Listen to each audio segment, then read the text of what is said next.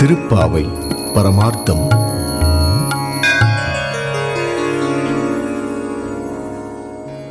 மாரிமலை முழிஞ்சில் மண்ணே கிடந்துறங்கும். சீரிய சிங்கம் அறிவுத்து தீ விழித்து வேறு மயிர் பொங்க வெப்பாடும் பேருந்துதறி. மூறி நிமிர்ந்து முழங்கி புறப்பட்டு போதருமா போலே நீ பூவை பூவண்ணா உன் கோயில் நின்னிங்கனே போந்தருளி கோப்புடைய சீரிய சிங்காசனத்திரிந்து யாம் వంద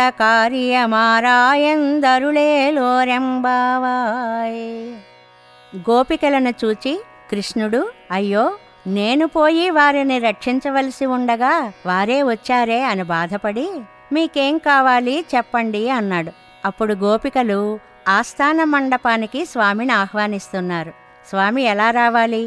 పర్వత గుహలో వర్షాకాలంలో కదలక మెదలక పరుండి నిద్రపోతున్న సింహం ఒక్కసారిగా మేల్కొని తీక్ష్ణంగా అటూ ఇటూ చూచి ఒక విధమైన వాసన గల తన వెంట్రుకలను నిక్కించి అన్ని వైపులా దొర్లి దులుపుకొని తన శరీరాన్ని ముందుకు వెనుకకు చాపి గర్జించి గుహ నుండి బయటకు ఎలా వస్తుందో అలాగా ఓ అతసీ పుష్పవర్ణ నీ భవనం నుండి నువ్వు బయటికి వేంచేసి అద్భుత సింహాసనాన్ని అధిష్ఠించి మేము వచ్చిన పనిని తెలుసుకోవాలి అంటూ గోపికలు శ్రీకృష్ణ పరమాత్మని ప్రార్థించారు ఈ పాసురంలో.